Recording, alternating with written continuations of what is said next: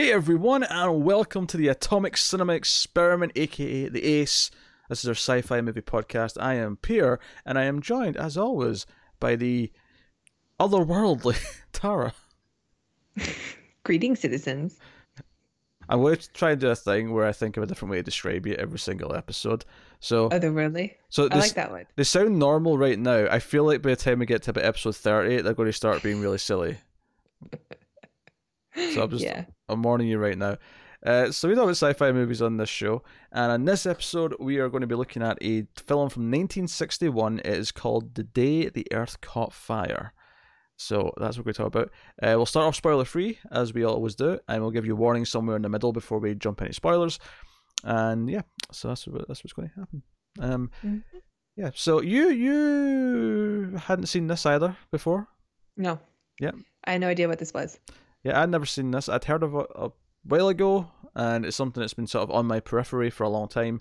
And it was something I threw on the schedule because I was like, oh, I want to see that. I want to see what it is. How did you hear about it? Do you remember? I think. I think this was something I actually saw a review of the DVD when it came out a long time ago. Okay. So we're talking like over 10 years ago because this was like before Blu rays were a thing. Right. Because I, I was just curious because this seems like a, a movie that, I don't know, it was totally off my radar. Yeah, I, I don't know. I don't know what about it stuck out to me. I just remember the premise sounding kind of interesting. That it was like I, the only thing I knew about this was that it focused on uh, people on newspaper as the Mhm. world was kind of ending or something like that, uh, which isn't Right. exactly accurate. It's basically there's been some nuclear tests and they've resulted on the in the Earth's climate changing, and it's the ramping up of the effects throughout the movie of that. I don't want to reveal exactly what it does because there's some reveals later on about the specific things that it's that it's caused, but Mm-hmm. uh, I'll save that for spoilers. Uh, but it's all about uncovering the mystery and looking into what's happening and why the war- the weather's getting warmer and why so on and so on.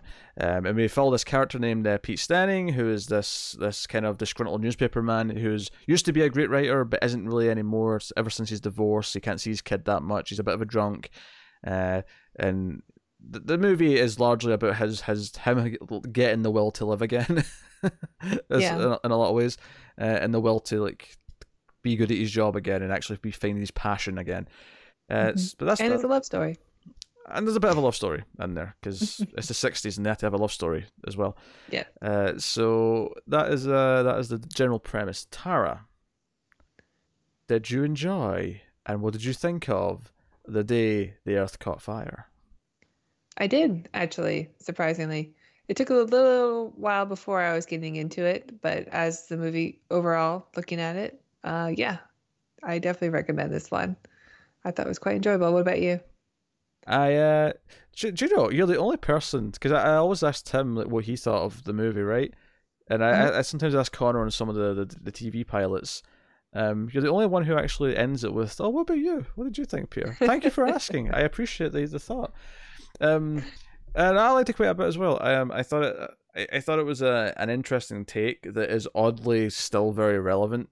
Uh, like yeah, obviously the the part that it's nuclear tests that cause what's going on is maybe the one part that's kind of dated because it's specific to you know it's the middle of the Cold War and you know Mhm. this, this this came out a year before the Cuban Missile Crisis like like you know, this is where we are in yeah, time. This is still peak. It was interesting to watch it from the perspective of the British because it's a Mm. British movie, right?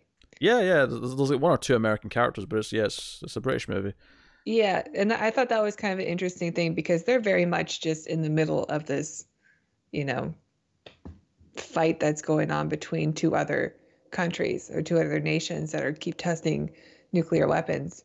yeah And o- It was an obviously interesting perspective to see it from them.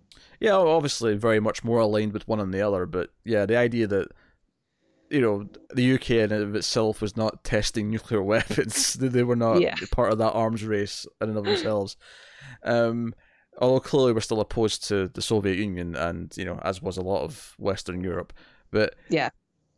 um, no, no, that, I that's an interesting perspective as well. The idea that they're not even involved in what causes everything. It's just kind of like, hey, these A two. lot of it seems very removed from the what the actual events are, yeah. which I think helps with, you know, of course it helps budget wise because you don't have to Mm. Film any like bombs going off any like you don't have to use any stock footage of mushroom clouds or anything like that.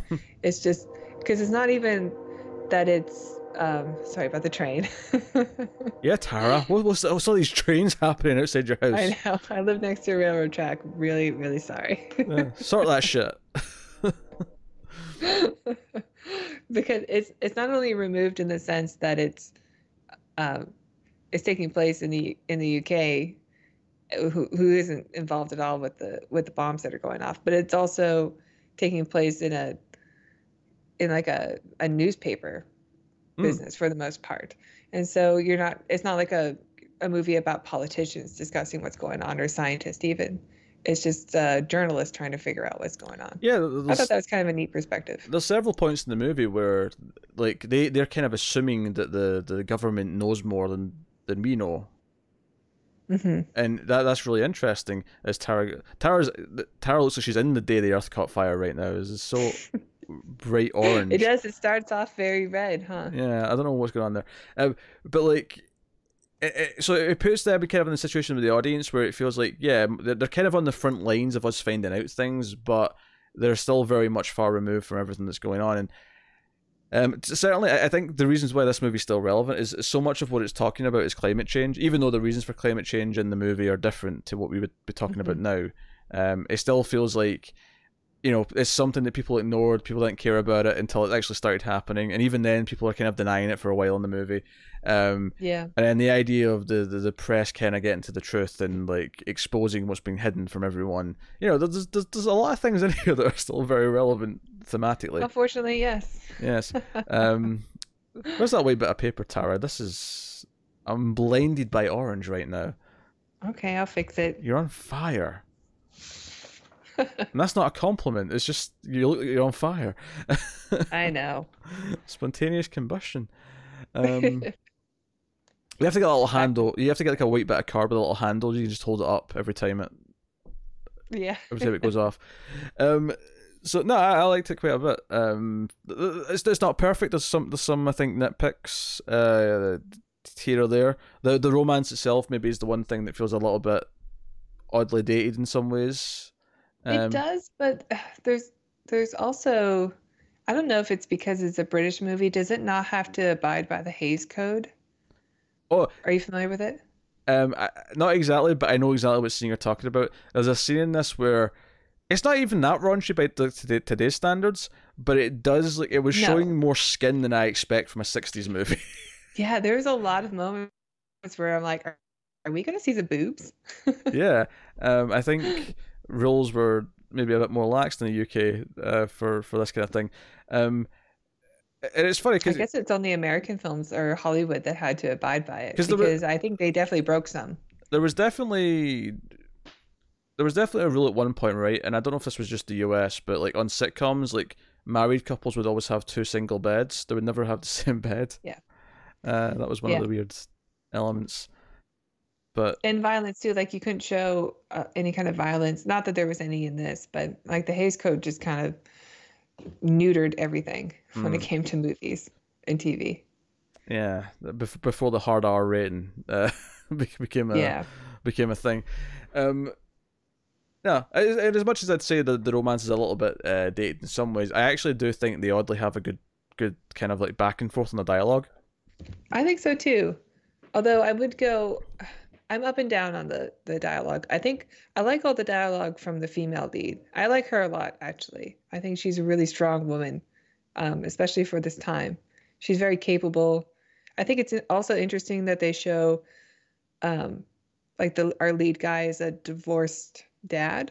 Mm. It's not something you usually see for movies at this time.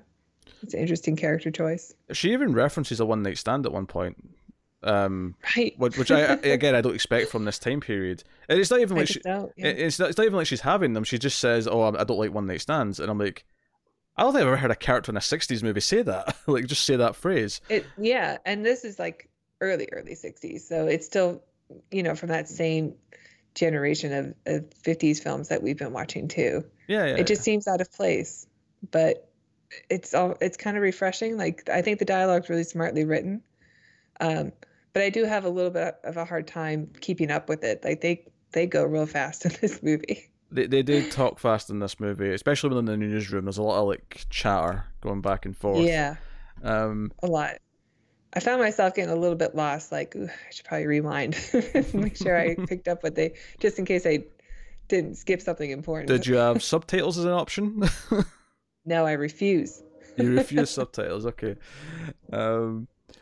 I um no, I mean dialogue's really fast and furious. It's very you know quite snappy, very witty.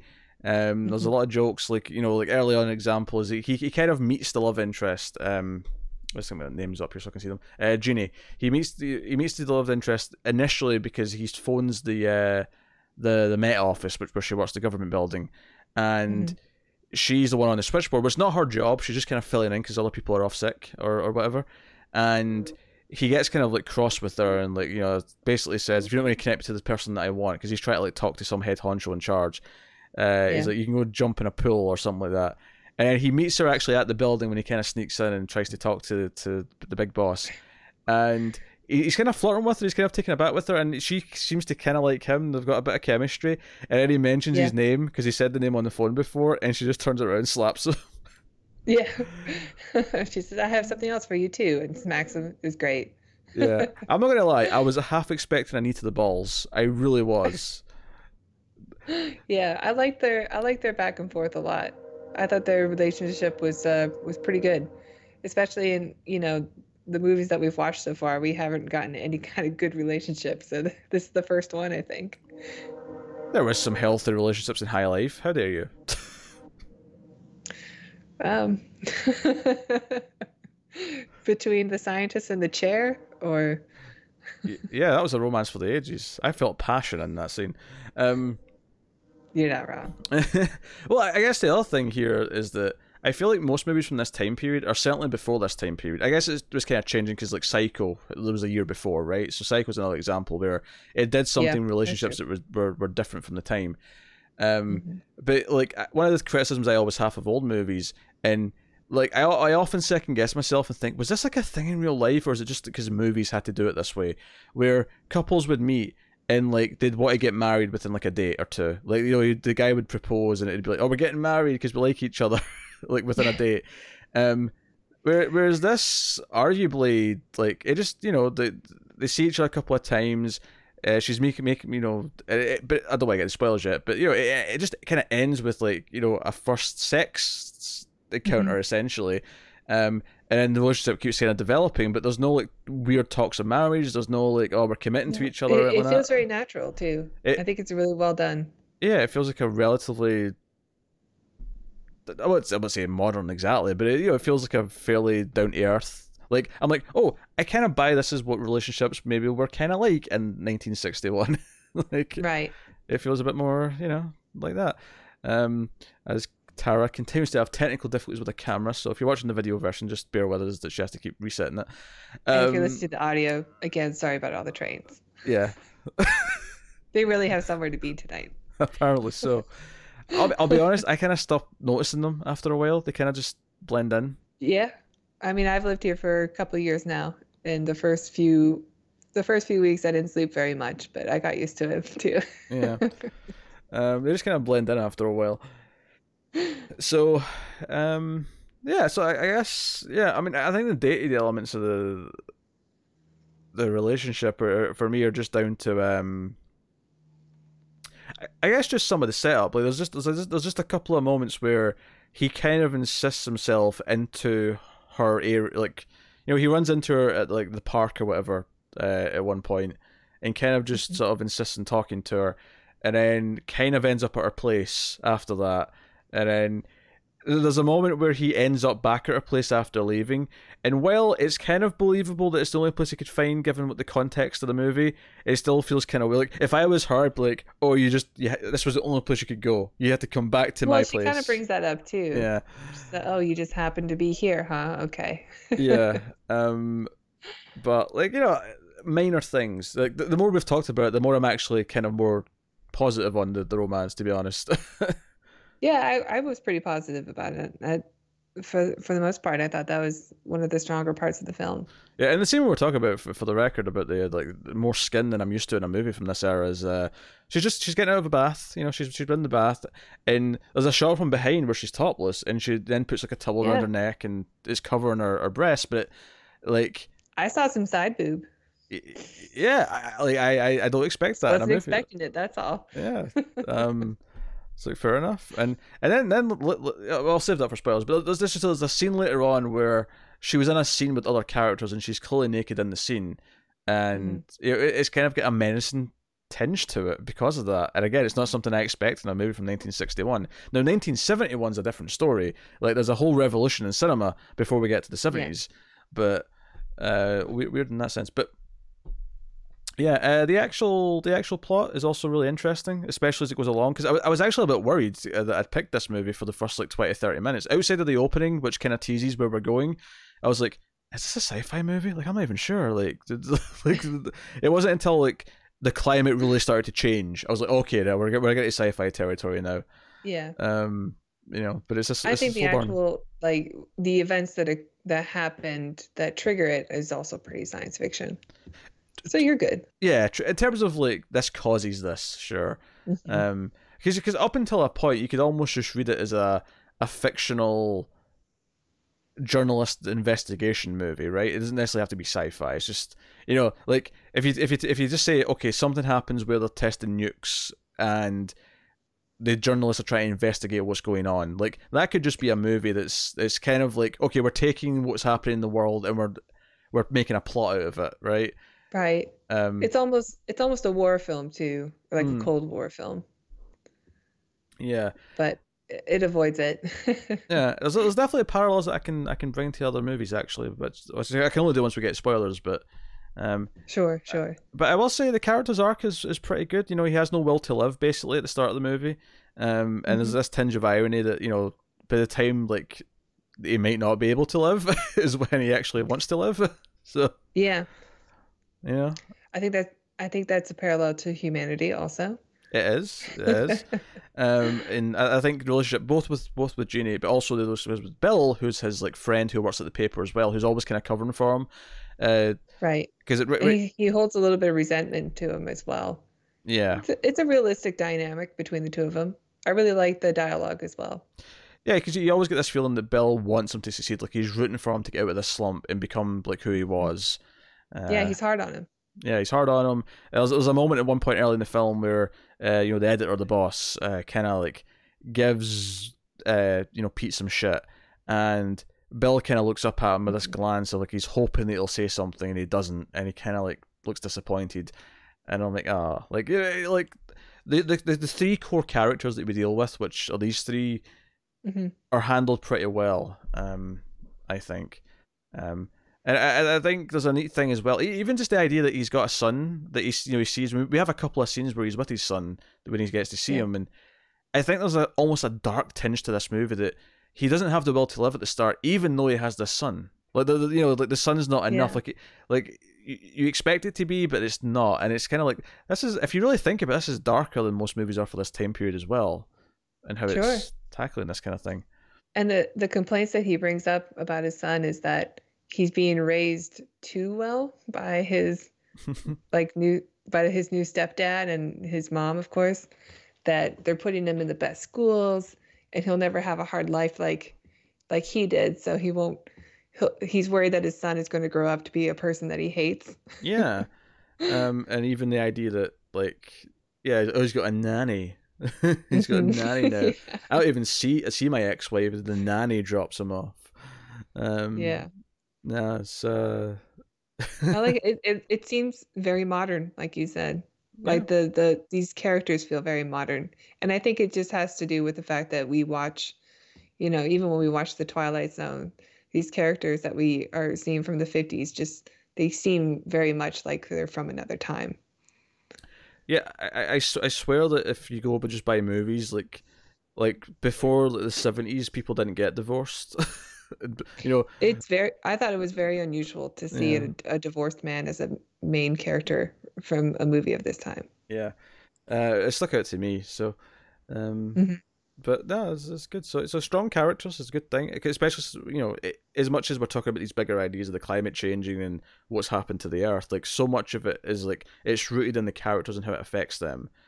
Um, yeah, well, it's very low budget, and so and because you're seeing it from you know a distance, everything that's happening, all these big things that are happening, um, they're they're sort of getting the effects of it, but you don't see any of the causes because that would be something you need a budget for. so because it's a very intimate movie with these characters, so so long as they're strong, I think the movie works because of it. I wonder if it's. Do you think it's purely down to budget, or do you think it's just partly that some of the things we're talking about, like they just couldn't pull off in 1961? That could be it too. You know, I mean, I thought I saw some stock footage, but I, I think there is when they're showing some stuff from around the world because uh, it's fairly impressive though. There's, there's, there's, there is there is a couple of big set pieces actually in terms of uh, really mm-hmm. simple ideas that that create like tension in a way.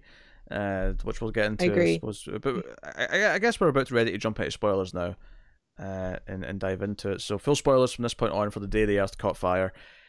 So yeah, once the once the climate stuff starts rolling in, because like obviously it's getting warmer and warmer, right? And they're talking about it. Uh, what was really cracking me up is this is obviously set in London, and they're using Fahrenheit, and I was like confused. I was like, no, no, Celsius.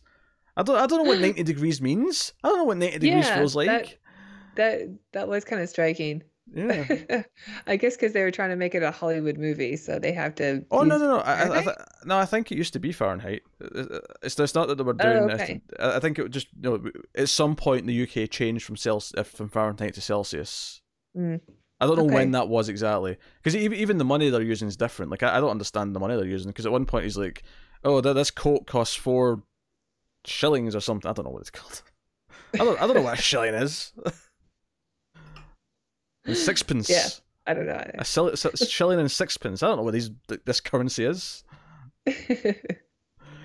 um, God damn. About... Yeah, so some of it was very British. Like the, when when the movie opens, well, after we get done with the red effect, which was kind of a cool thing to do for a black and white movie, is that it opens to to let you know that the Earth is really really hot right now. Instead mm-hmm. of black and white, it's like a dark red and a light red. Yeah, it's tinted. I thought that was kind of cool, but the a lot of the the dialogue was just was just so heavy. Like it was just constant back and forth and people talking on top of each other and so so fast, so fast. There's a there's a pretty funny scene where um mm-hmm. I thought it was funny and it was a great example of how fast they're talking is when they find a little girl who's lost. Shit yeah, you, you've been you've had that face since the start of that whole whole speech, and I've just been sitting here smirking to myself about it. God damn this camera! All right, little girl. I don't know what to do. Anyway, find, a little girl. yeah, so they find a little girl, and the they immediately are like, "What's your name? Who are you? Where are your parents? Are you here with somebody?" She's not talking. like you're not giving her any time to answer a question. but the the movie just starts off pretty heavy that way, just yeah. so dialogue heavy. I'm like, okay, I need to keep up. yeah, you, you get in the rhythm of it. I think uh, you do. Like by the end of it, I was I was good, but I, yeah, in the beginning, it was it was kind of a, a rough start. yeah. So yeah, it's just like ninety plus degrees Fahrenheit. It's getting warmer and warmer, and you know, it's because it's actually Bill who has the idea that like uh, maybe the the explosions because basically there's, there's there's one nuke they know of, and then they find out that there was also a, a rival nuke, and they were both tested within minutes of each other. And yeah, his theory one in America, one in Siberia. Yeah, and his theory is that it's tilted the Earth, right? So the equator's changed, so the climates are changing and shifting. So mm-hmm. some places will become really warm now, other places will basically enter new ice ages, and that's his theory. Um, and we kind of see that, and it, the, the, all, all the weather effect does seem to get worse along the the like the angle, like the the, the axis that he said that he, he thought it tilted on. Um, right. But the the first big effect though is that everyone's enjoying the warm weather, and this like mysterious mist comes in. Uh, and completely, you know, covers the, the country in this mist. But it only goes up to about four stories high, and it's really thick. No one can see through it. Um, and what I liked about this is like for the next like 15, 20 minutes of the movie, it's this mechanical thing where we set up these new rules where no one can see anything, and like cars are in chaos. People are like, you know, walking through the streets trying to see where they're going. Yeah, you could tell it's really devastating the area. Just everybody is lost. Nobody knows where they are. People who live there don't know what building they're next to. Yeah. And yeah, it's it's a really cool cheap effect that I thought was used really well. Yeah, and, and people at the paper, like there's hardly anyone there because no one can get into work. Some the people who are there can't get home. Like it's just not safe Mhm. to travel. Uh, and you know, and that, this is actually the part of the movie where he ends up because he's he has, he's at her apartment and then he ends up going back later because he just can't find his way anywhere else, uh, which leads to him sleeping in the bathroom, which leads to the sex scene. Uh, well, I say, I say sex scene. They start to have sex. It cuts away. Um, Yeah. And you know, so, it does these things mechanically, and then you know, it's actually that same night. There's like a, a typhoon. Essentially, there's cars blowing over. There's all sorts of things, and it's like absolute chaos. Um, and Tara's so interested in what I'm saying right now. If you're watching the video, um, it's just like it started to play with these things, and I'm like, okay, it's really doing stuff with all these these concepts now. It's really it's really introducing these these d- different climates where, and then there's, there's some montages of like floods in different parts of the world. There's uh, forest fires, and that was making me think of like you know uh, the the wildfires from uh, last year. Uh, I was like, oh yeah, like we are literally going through this. Yeah. like right now. Um, and then, of course, the big, big revelation in the plot is that it's not just tilted the Earth; it's actually thrown it off its its its uh, orbit, and Right. we're getting closer to the sun. And we've got about Right. four months until we're too close, and then we're all going to burn up and die. Right. So at first they're like, we'll get used to it. You know, we're British. We're used to weather being weird or something. We're resilient. We can ad- we can adapt to this. And then eventually it's like, oh no, actually we're all going to die in a period of I think the uh, the one guy Bill estimates 4 months hmm before everybody burns up. so they come up with a big plan to uh oh, I don't know if you want to get into the end already, but like Yeah, we can talk about that and The- go back to the moments we want to talk about. yeah, the big plan is to in order to fix it is that they're going to set off four nukes in a certain area to try to push the earth back into a livable rotation again or Mhm. to move it back into an orbit that is at least it's at least livable but it's all theory and we don't know if it's going to work Yeah, and i think what's great about the movie is that it ends with two newspaper headlines one where it worked and one where it doesn't and we don't know if it works yeah. I, I i, mean, thought that was I mean, you see this. ballsy they're they're on like they're in the printing press room and it's like they don't know which one they're printing yet. It's it's, it's not like Right. we're given like two options. It's like they literally have two front covers, two newspaper headlines. They're ready to publish, uh, Mhm. and they're waiting for the response after they've set off these bombs. And we just get like a speech. The the, the end of the article that um that Pete's dictating in this part of the timeline. Uh, just rounds out the movie, and we never Mhm. get to find out. Um, and one of the elements that made me think of all this stuff was um, that all the governments of the world have agreed that this is the because we have to do something, or we're all going to die. Yeah. So so they're going to set off these two bombs, and there's like there's like a wisecrack from Bill. He's like, "Oh, it only took the world like dying to get everyone to work together, or something like that." yeah Um, and I'm like, yeah, th- this is kind of like the theory behind Watchmen or the other things where it's not until certain death where everyone goes, shit, we should probably work together and not, you know, because because obviously like the the message of the movie, at least in part, is quite obvious. It's like that this conflict's going to lead to our demise. You know, if it's not because we're Yeah. actually bombing each other, it's because you know it'll lead to it through everything else. It's um, unintentional consequences Yeah, of of something else. Right. Like they were originally going they developed these weapons of mass destruction in order to do that in order to wipe out parts of humanity so that they can win wars or be the most powerful. But it's the unintentional consequence of oh actually this is a doomsday device and we do have more power than we probably should have now. And because of that we're we've doomed all of humanity and that is what unites everybody in order to to try to fix it. But i think that's a yeah pretty powerful message. And i like that they bring up um, i think it's bill who says it. He said that mankind has been poisoning itself for years with a smile on its face. It's it's kind of a neat uh, parallel to climate change now. We've been we of course we've known for almost 100 years that the world is getting warmer and it's probably mankind that's doing it Uh, we know now definitely it is. But it's it's the difference between the slow moving. Already see the angry comments saying, "We know now. We know." Are there still people who do angry comments about that? Yeah. We've not had any, but like they exist. Those people exist. Okay. Well, your stupid your stupid president denies it exists. yeah, it's uh it's true. I don't know if he really believes that, but that, okay, he definitely says it. that freeze frame right there is the photo you put up on the news when someone's like like died, like been murdered, and it's like uh, Tara, age blah blah blah, uh, has been found Thank dead. I censored the age. Thank you. Yeah, I noticed.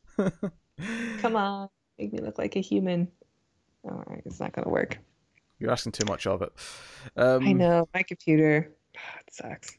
Um, what were we talking about there? Oh, uh, yeah, everyone climate has to change. come together. But yeah. like climate change, like the the idea, like this movie is works and it's so shocking because it's showing you everything happening at a rapid speed.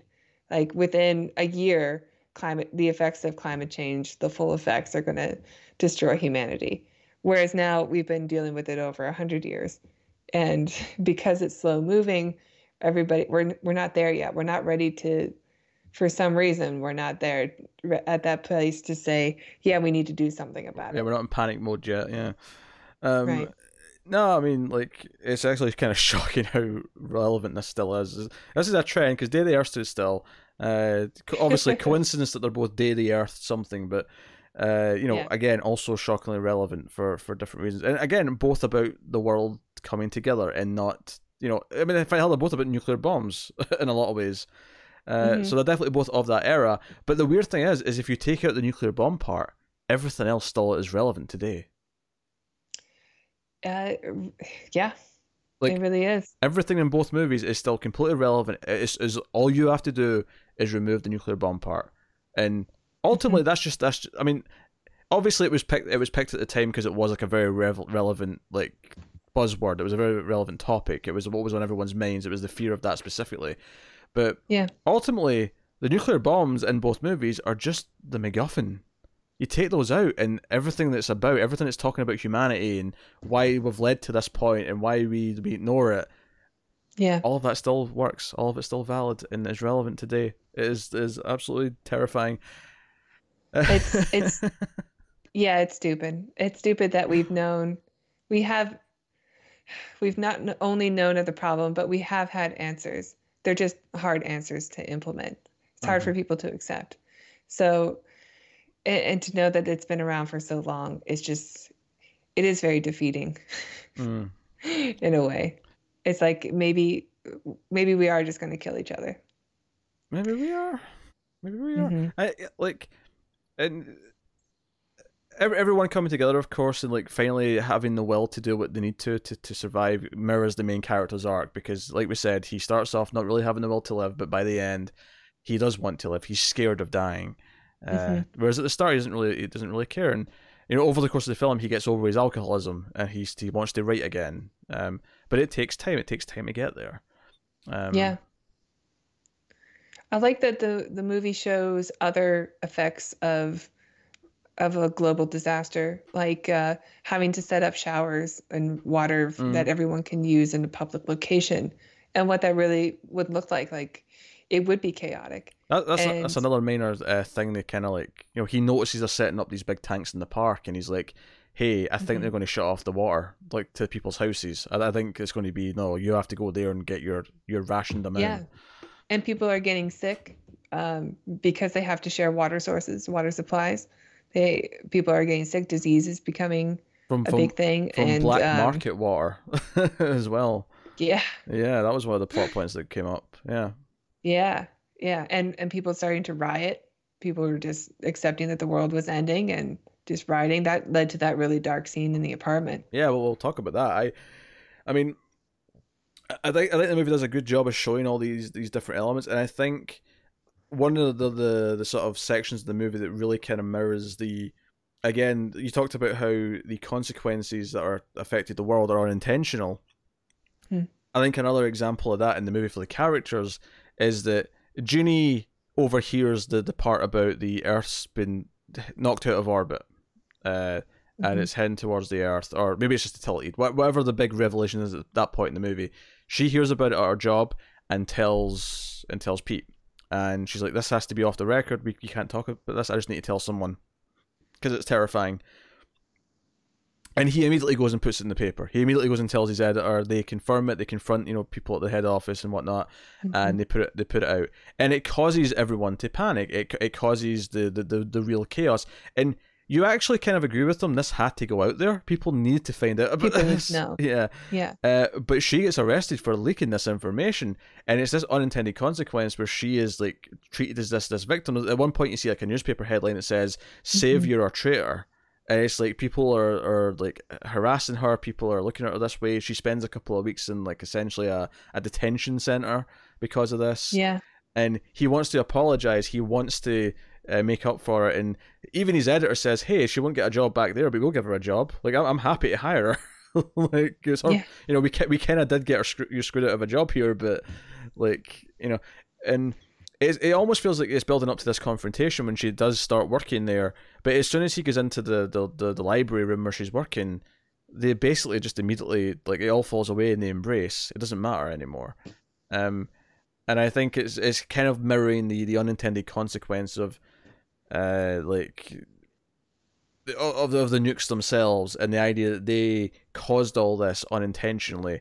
Um, uh, I, I think it's foreshadowing the idea that they ha- like the, the solution is going to also have to be something drastic that will have unintended consequences, um, but has to happen. Yeah, I don't think there is returning to normal after something like that. Like mm. they have a, a a possible solution of trying to get something that resembles normal back again, but I think uh, I think this movie does a really good job of showing you that that there is no going back now. Like we've done too much. And the only thing we can try to do is survive and do the best that we can. But you know, this is something we have we we made this bed, you know. Mm. Now we have to lay in it. It's a it's a it's a harsh lesson. Yeah. Um mm-hmm. and I just like the the the idea that some scientists have figured out when the Earth will be rotated in the right way so that setting off the bombs will knock it back into uh, an orbit. yeah, um, that that part seems very science fiction, but it's very um, science fiction. yeah, uh, that that I just I, I, like the montages of everything everywhere else. You see all this flooding and like animals dying and um, mm-hmm. you know forest fires and just you know just all the chaos and i'm sure you know this is where some of the some of it will be stock footage they didn't necessarily film all this but um, it's effective in the movie. Like it, it mm-hmm. actually like adds this tone to it. Um, and I like how when the the, the, the this, yeah things get real dire. These bombs are going off at the end and the countdown's happening. Our three main characters are together in the in the the bar across the street that they've hung out around a few times, um, and they just listen to it together. They listen to the countdown. Uh, yeah, and it's uh, I like that it's it's a montage. I know. I'm on the struggle bus here. Yeah. I like that it's a montage of around the world. You know, it's a countdown from different places, different recognizable places around the world. So and, and, like, and in different languages. Yeah, I like that. The, yeah, the countdown switches languages for each number when it cuts to like you know cuts yeah. to, to Moscow. Here's the here's you know number seven in Russian. Cuts to right. You know France. Here's number uh, six in French, kind of thing it's it's letting you know that this is a, a, everybody in the world is going through this at yeah. the same time. Uh, it's not just in this isolated area. Yeah, it's it's completely global. Um, mm-hmm. So no, it, it, feels big, and I think one of my things about low budget sci-fi that I really love is you make it feel big because of the ideas. Even if even if your movie is just a group of people in a room, and a lot of Twilight Zones like that, where you know it's just it's people yeah. talking, and it's the ideas that make it feel big. And when that's handled well, when they pull that off, uh, I love how the camera's freezing now. We are still fixing it with the paper. Uh, it's great. Um, I'm just gonna let it be.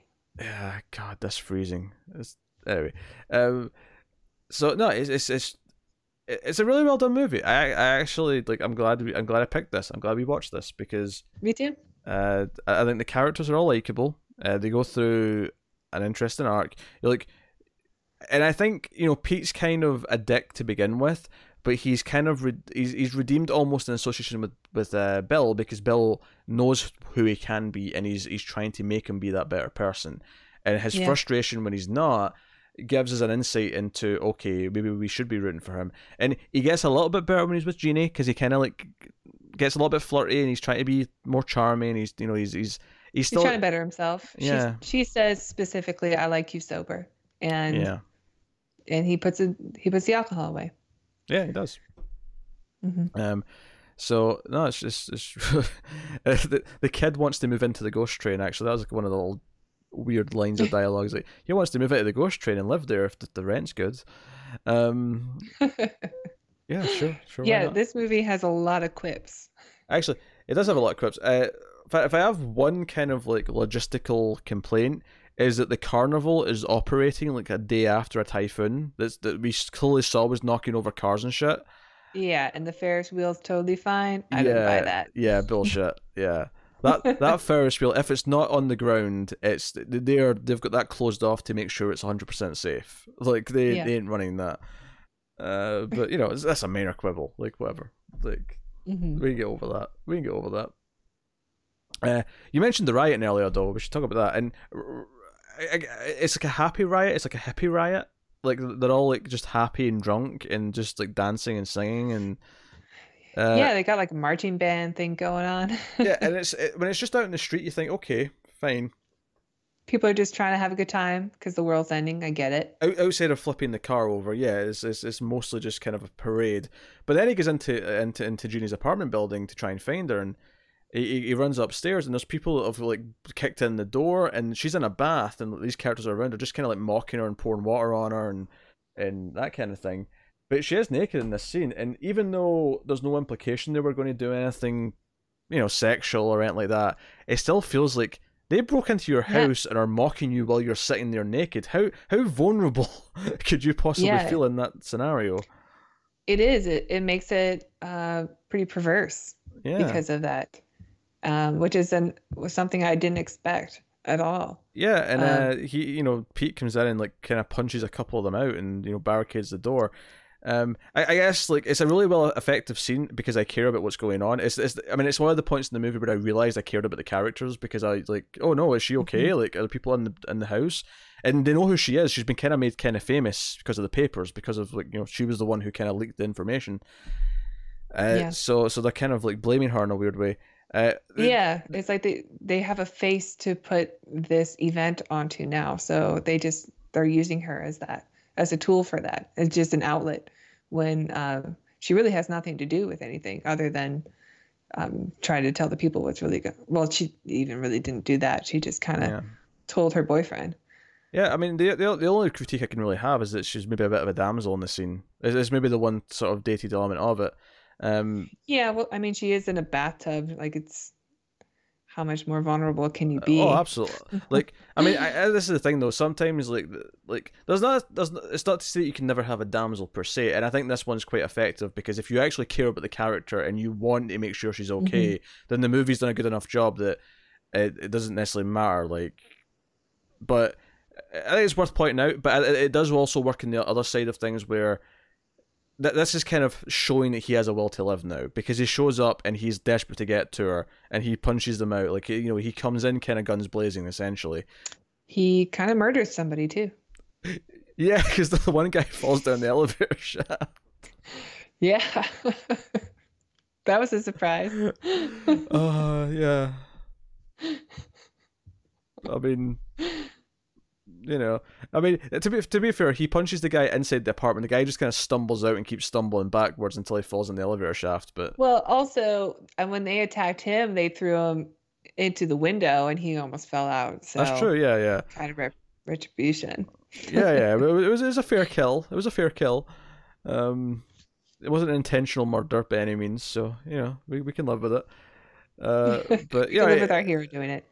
But yeah, that, this movie, uh, this scene really sets up like the chaos that we're in now, um, Mhm. and made me realize that I cared about the characters. Um, it- the, the other thing that made me care about the characters as well was uh, when Jeannie first goes to the newspaper office and Bill is kind of showing her around, and it's the first time I've seen these two characters interact because everything's been it's either been him and Pete or her and Pete, right? So it's always Mhm. been the, one of the pairs. Uh, and this this like completing the triangle, it was like, oh, he's he's nice to her as well, and like him like sticking up for Pete, like, hey, don't be too mad at Pete, like you know, it had to happen. A- any newspaper man would have done the same thing, like it had to happen. Um, Yeah. Don't take it personally. yeah. Um, but he's trying kind of try to root for him, and it's like it's like oh okay, like like yeah, like e- even if Pete can be a bit of a dick at times, like I care about these two a bit more. Um, hmm um, so no, uh, but the movie's very much about him overcoming his his dickishness, essentially. Yeah, and we're left with uh with him walking down the middle of a road just by himself in the red, Yep, the red screen. sweating buckets, and he, he finishes his speech being hopeful that things will be fixed, but no one knows. And we leave the Yeah. film in an ambiguous ending where maybe maybe we could could fix it, and maybe we can't, but we we have to have the will to try, and I think that's the the message more than anything else. Yeah, So I I really enjoyed this movie, and I'm surprised I've never heard of it. yeah, well, I mean, yeah, maybe you should let me pick the movies more often, since seemingly I'm, I'm good at it. You're right. My movies so far have not been uh not been all that great. Although I did suggest A Day the Earth Stood Still as our first one. Uh, Did you? I, I actually don't remember who suggested that, so but I'll take your word for it. I'll take your word for It It was me. I'll take the credit for the 10 out of 10. well, since you mentioned ratings, Mm. Would you like me to rate this one then? yeah, you Okay. rate it. Yeah, I- uh, this movie was a was was very much a surprise. Um, I think I enjoy it more even after our discussion about it too. Um, there were some things about it that I wouldn't call them flaws. Um, they're just choices, creative choices. That that Oh, image gosh. there is uh, Tara just uh like like farted, but some poop came out and she wasn't expecting it, so she's like, No, that's me about to belt into song. nah, nah, nah, nah. That was oh no, that was disgusting. Look, that's what that was. No way. My eyes would be way wider if that were the case. I know what my face looks like when I poop. Who looks at a mirror when they poop? Well, surprise poops I know well. Don't ask me why. Out of illness at some point, I assume. Don't have to get into it. It's fine. Don't have to get into it. That's that's personal. You you've Um, heard it here first, though. Tara has just confirmed that she does in fact poop. So hmm uh, you can note that down in your your dossier. Multiple times a day. for, for the record, since we're on equal All that footing, fiber. I will also confirm that I do in fact poop. What? I don't want to know that. of course, I You're poop. ruining my perfect image of you. Well, if the perfect image of me included not pooping, then I, I may as well shatter it now. What, what other All what other unrealistic things are in my perfect image? I'll get back to you. Yeah. If, if it's rock hard abs, I got some disappointing news for you. Um, what, what you wait, what, what you rating the movie? Yeah, um, so I, I really did enjoy this movie. I think it, I think it works well with the message that it, it's doing. I think it's a surprisingly modern film that we've discussed for the time that it came out. Um, the issues I have with it might just be my own fault for not understanding British. Um, but I, I think I'm going to give it a nine. I Yeah. think, I think it's a nine. Um, Good movie. Good job. yeah. Um, you know, I'm I'm trying to think of a reason to go lower, and I don't think I can. Because, like, I, I think it works on multiple levels. I think it works. There's definitely some uplifting elements in the the the press side of things where the editor's like, "Hey, this is really doom and gloom. Try and keep the the message in the text, you know, optimistic. Try and keep it like, no, we can maybe find a solution. We can find a hope." You know, try and keep Mhm. it. We don't want to cause panic. That's not the, the, the, purpose of what we're yeah, doing. that was an interesting angle uh, Yeah. for the media. I liked it too. I like that. Um, I like the three core characters. I like the message. I like the the over, like because the first like 30, 40 minutes is, is fairly light because like the, the real effects haven't started yet and the characters aren't aware of how bad things are. Uh, Right. Once once that like fog rolls in and that typhoon hits and it starts to really r- ramp up, it it does a really good job of like feeling kind of like wait, that, yeah this might be hopeless. We might be screwed. Like shit. Yeah, I think a lot of, I think the, a lot of the, the things that don't work in the movie are just an effect of its of its own budget and the time it was released, and I don't think I can hold it against it Hmm. for that. Um, no, it uses its money well, I think. Um, and it's, you know, it's shot two three five to one. It's uh, generally a quite a nice image. Um, I think. Um, because uh, uh, version I watched at least uh came up at the start saying uh BFI, you know, remastered, kind of thing. Oh yeah, mine too. Yeah. Uh, which for anyone who doesn't know is the British Film Institute, just for the record. Um, but uh, no, very nice. Uh, so I'm I'm also going to give give it a nine out of ten, All right, like that. good movie. Yeah, um, you know, because obviously we started with a 10 out of 10, and then since then it's been kind of wavering in the middle to mediocre kind of levels, I think. Mhm. So I'm glad we got another, another, you know, you know, I was ready to be positive again. I think I've been a bit negative for a little while, for a few weeks. So yeah, you've been a I'm glad we got a good one in. Yeah, such a downer recently. I know, man. We try to talk about, you know, all sorts of things, and you've been like, oh, oh, I don't like that. what, what is this dildo scene? Oh, what's it saying? What's it saying about the human condition? Oh. Ooh, that was a weird one. It's saying that Juliette Binoche really likes to get it. That's what it's saying. Um, Yep. How Julia Binoche got her groove back. There's such a Likes to get- disapproving look frozen on the screen there for a second. it was like, oh. Oh, I hate this. I hate this. I hate that my camera's doing this. Well, it's actually not a camera. too. I got to do something about it. I think it's more likely to be Skype than the camera that's doing it. I don't think it's the camera. Okay. It's Skype that's Okay. being the problem, and I don't know why. Uh, it's weird, but I promise. I promise viewers that I'll I'll find a way to fix it.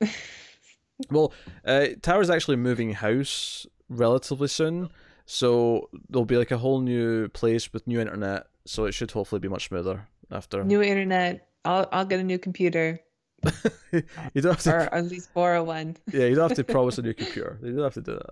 Have to do that. Well, I'll be able to borrow one because right now it's just me. But soon that'll be remedied. That'll be remedied. Yes. Uh, Tara's getting married. She's moving in with her husband. No, Um, he's a big butch Claire's fella. doing that again. He's a big butch fella named named uh, uh, Chad. Uh, he- he's delightful. yeah. I've met him. Tell me more about my future. uh, Chad's favorite film is A Nightmare Before Christmas, and he. hate this guy so much. I He's a- give this marriage two months. he's a Pisces, and he because I care about that. he, he likes long walks on the beach. Um, he he thinks David Lynch films are too artsy. He doesn't get them. He thinks he thinks only lame people like them, and he thinks Predator's a dumb movie about macho people. God, he is just taking all the boxes. I love how you know so much about me. Yeah, what people don't It's like you're realize, what people don't realize is that everything I said there, I, I said knowing exactly that Tara would disagree with every single one of them. I do enjoy, also enjoy long walks on the beach. okay, that was just a generic one that people say when they're talking about things. Uh, and I'll be moving to a beach soon. all right. Uh, yeah. So that that is that has uh, been uh, Day the Earth. Sorry, Day the Earth caught fire. Freudian slip. Freudian slip. Uh, They are awfully close. If you, oh, there's a bonus They're, section they're coming. so close it has to be intentional. Yeah, there's a bonus section coming up after I do my, my plugs here, so stick around for that. But if you did uh, have seen the movie before, you can comment in the, the, the comments uh, below what you think of the movie and tell us what you thought of us talking about it, I guess. If you want to tell us we're great and stuff like that. I mean, I'm okay about hearing that. Uh, you can, of course, support us by liking, subscribing, all that kind of thing. If you give us a review on iTunes or your podcast app of choice, give us a five star rating and a review because it helps with uh, them pimping out the podcast, introduces us to new new listeners and new new audience. Uh, that would be delightful. Uh, you can, of course, support us financially by going over to patreon.com slash TV, where you can support us as, as little as a dollar per month. Uh, and you can you can do that and get some bonuses. You get a bonus episode of the Ace once per month uh, for your one dollar, as well as you get the episodes a week early. Uh, at the five dollar tier, you get to vote on an episode once per month. In fact, uh, our first vote is up right now for uh, next month, so you can five dollar patrons go and go and uh, check it out. Um, and if I'm going to promote any other content, I think uh, I usually let you pick, but you always pick either one or two things. You'll, you'll pick Twilight Zone because you're on it, or you'll pick Star mm-hmm. Trek because you you just love Star Trek. So I am going to promote something else. I'm going to say if you like this show and you would like a horror movie equivalent, uh, myself and Tim, uh, the other uh, T fuzzer, um, we do Screams After Midnight, which is a horror movie podcast, very like this one, but we talk about horror movies, and we've been doing it for about 300 episodes. And dare I say, we're adequate. I think so. I enjoy listening to it. so check out that. Um, but there you go. Before we go, though, we do have our bonus section to do. We have, of course, the uh, Mystery Science Theater portion of the show, which we you know if we have a chance every week we'll watch an episode of Mystery Science Theater 3000. Uh, Tara's a long time fan; she picks the episodes. Eventually, we'll get to one she's not seen, uh, but Tara picked what she will pronounce incorrectly. Might I add? She picked Puma Man. Puma Man. Puma Man. And since Tara's camera's frozen for the video people, I am going to uh, instead cover her face here and I am going to draw Tara uh, on the screen. yeah, due to technical difficulties, we get to to witness Peter's art with a mouse. Just just for the record, just with a mouse. Can you take off like twenty pounds for me? Thanks. All right. Okay. So uh, tell, yeah, we watched the Puma Man. Yes, tell the audience what Puma Man is. Puma Man is a superhero um, based in Aztec culture. Uh, we know this because there is some kind of Aztec man who, in order to find the Puma Man, because the Puma Man can seemingly fall from uh, from great heights without injury. Why am I so angry? The camera's not working. Anyway. Seemingly because the Puma Man is capable of surviving a long fall, the way the Aztec command finds the Puma Man is he will throw people out of windows. So we get great montage of defenestration where uh, the Aztec man is trying to find the Puma Man until eventually he does. Um, the uh, the main villain is played by uh, what's his name? Uh, Donald Pleasence. Donald Pleasence, yes, who is very bald in the movie. Uh, we know this because the Mike and the bots like to make fun of his baldness. Um, there's some kind of like golden mask that has technology in it, even though it's from the Aztecs. And uh, if he speaks to people while looking through the mask, he puts them in this trance where he can mind control them. Um, and in the meantime, the Aztec man is training the Puma man to become his true self uh, and be a savior for humanity, we assume. um, yeah, and shenanigans ensue what did you think of the Puma Man? Puma Man, I of, of Puma Man to say it properly. Um, I uh, it's funny. I, I think the plot's nonsensical. I, I couldn't tell you what the back half of this movie's about. Um, however, uh, there's some wonderful elements that, that make it fairly entertaining to watch. One, Puma Man's costume is like a sweater, a cheap cape, and like some jeans. It is like who who thought this looked good?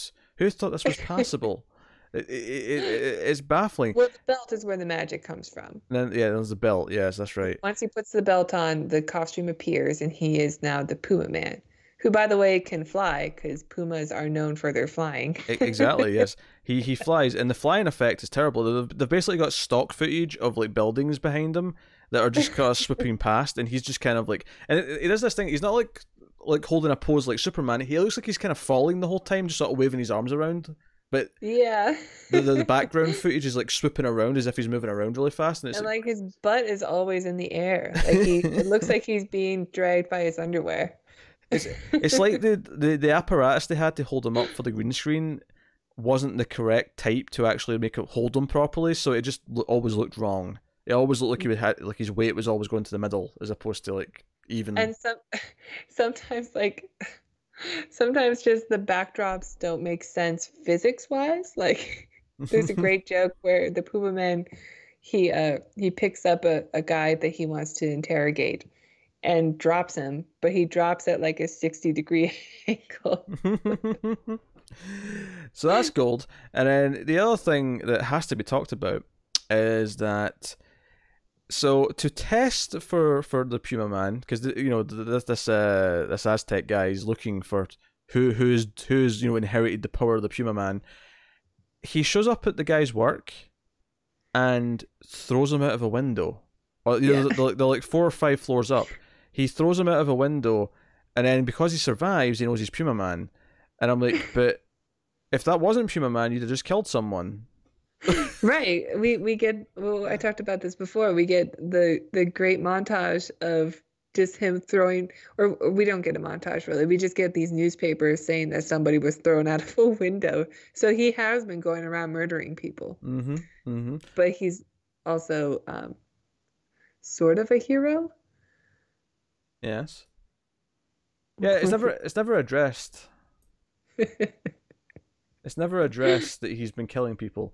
Um. So it's it's, it's a really so yeah anyway puma man one of my favorites um it's no werewolf but I, I started with you know the bar pretty high with werewolf no Man. Like it's actually very hard to talk about this one because the plot is so nonsensical and I didn't understand much of it that I can't really talk about much of the, the events that happened outside there's of a the love story the constant um, flying effects. Um, there was a love story. yeah, because Donald Pleasence takes over the mind of this blonde girl who's also an archaeologist. I don't know what she is. She's studying Aztecs, but they all wear leather when they do. Yeah, yeah. Her, her and Donald Pleasence are walking around in like dominatrix outfits like the entire time. Yeah. It's really weird. Uh, and Donald Pleasence never leaves the room. They clearly just like got him like in one room for like a couple of days to shoot all of his stuff, and that was it. Yeah. Um, Oh, jeez. It's absolutely fascinating. As a callback to Werewolf. Absolutely fascinating. Yeah. re- for the reference. Um, Anyway, oh yeah, I, I, I I, I really like this one. Yeah, no, it, it- it's just a fun episode of, of Mystery Science Theater. The movie itself suffers from being front loaded. I think the first half hour is hilarious, Yeah, and then it kind of just divulges into just going around in circles for the rest of it. they really like they they have this location spot that's a warehouse, and they really just stay there for way Mhm. too long. They do. Go It's so boring. back and forth. and they use the same forth. effects over and over again. Like there's an effect of him like fading into a wall, and they just keep they keep doing it. Like they keep giving him a reason to fade into a wall again, but it, it's the same wall. Yes. I realize I'm frozen for a second here, but don't worry, it's all, it's all worth it. okay. It's all worth it. I look so defeated. Yeah. Oh, that's the wrong color. I can't use that color. Not obvious. I realize for the audio people, you're getting none of this. Me, me, me drawing a beard in Tara's face is not coming across on the audio version, but I want you to know that I'm I'm Riker, Rikerifying Tara. That's just my mirror universe me. evil Peter, evil Tara. Should I look all right? Yeah, yeah. Look at that. Oh my god, I look like my father. oh dear. Yeah, I have nothing else to add. I'm sure, but like, there's there's the the key things that I, I remember from that movie that I wanted to talk about. It was the him the, the Aztec guy throwing him at the window to see if he's Puma Man and having killed several people doing so. Mhm. Um, it's the flying the effect, theme song. the costume. Oh god, the theme song. I forgot about the theme song. Boo, boo, boo, boo, boo, boo, boo, boo, boo. Which, Who- by the way, My man, he flies like a moron.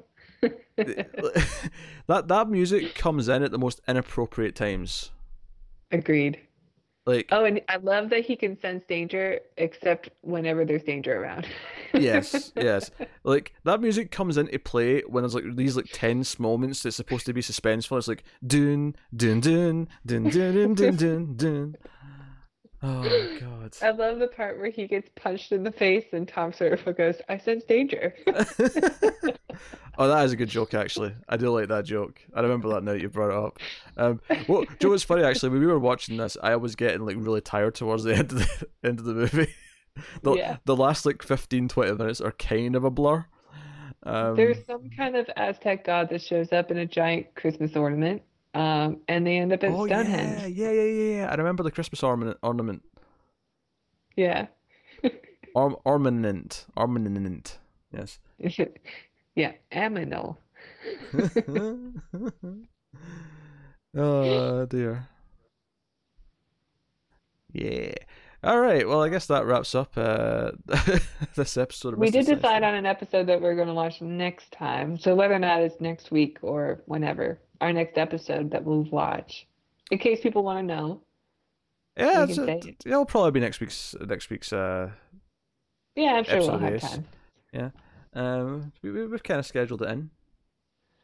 Um, yeah, So, we picked an episode, but I already forgot what it was. Do you remember? um, Season five. I love how you brought it up and then revealed that you'd forgotten what you, what we picked. I know, I forgot. Season five. I'll look it up right now. Ah, this is this is great podcasting. This is this is all all went to shit. Your camera stopped working. Oh, oh, oh, oh. It's a um Warrior of the Lost World. So it's a Mad Max ripoff. Oh, that's the one. Season the one. five, episode two, Warrior of the Lost World. So if anybody who's watching or listening and likes Mystery Science Theater, that's the one we're gonna watch next. Yes, I have high hopes. I have high hopes. Werewolf's still top dog. Werewolf's still the one that I've liked the most out of any of. Yeah, I think I think it'll still be top dog. No pun. But after this next one too. But I do like this one. And it's a Joel episode. We haven't watched any Joels. Hmm. So there you go. There you go. That's that's the plan for uh, the next Mystery Science Theater. And the plan, if you've stuck around for this, uh, the plan for next week's movie on the Ace. Uh, I should have said this before the outro, uh, before the the plugs, but. Uh, next week's movie is going to be The Wandering Earth, which is a new film. It's, it's uh, China's biggest budget film ever that came out this year. Uh, Mhm. And it's on Netflix if you want to check it out yourself. Uh, so we're going to do that next week. Uh, And so we uh, thanks to Pete for having our new T-shirt graphic.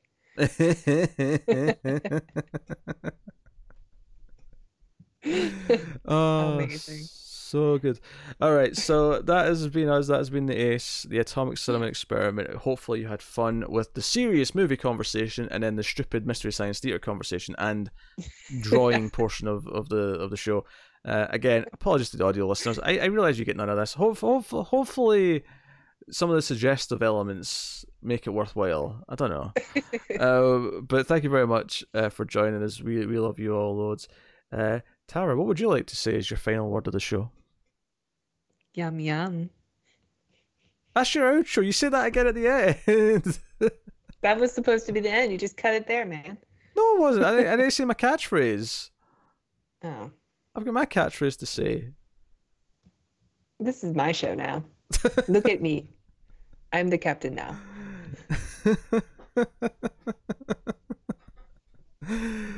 Look at my beard. my beard outbeards your beard. I'm the captain now. Never. That has been the Ace. Thank you very much. Keep watching sci-fi movies, guys. And computer, that's salsa. Yum yum.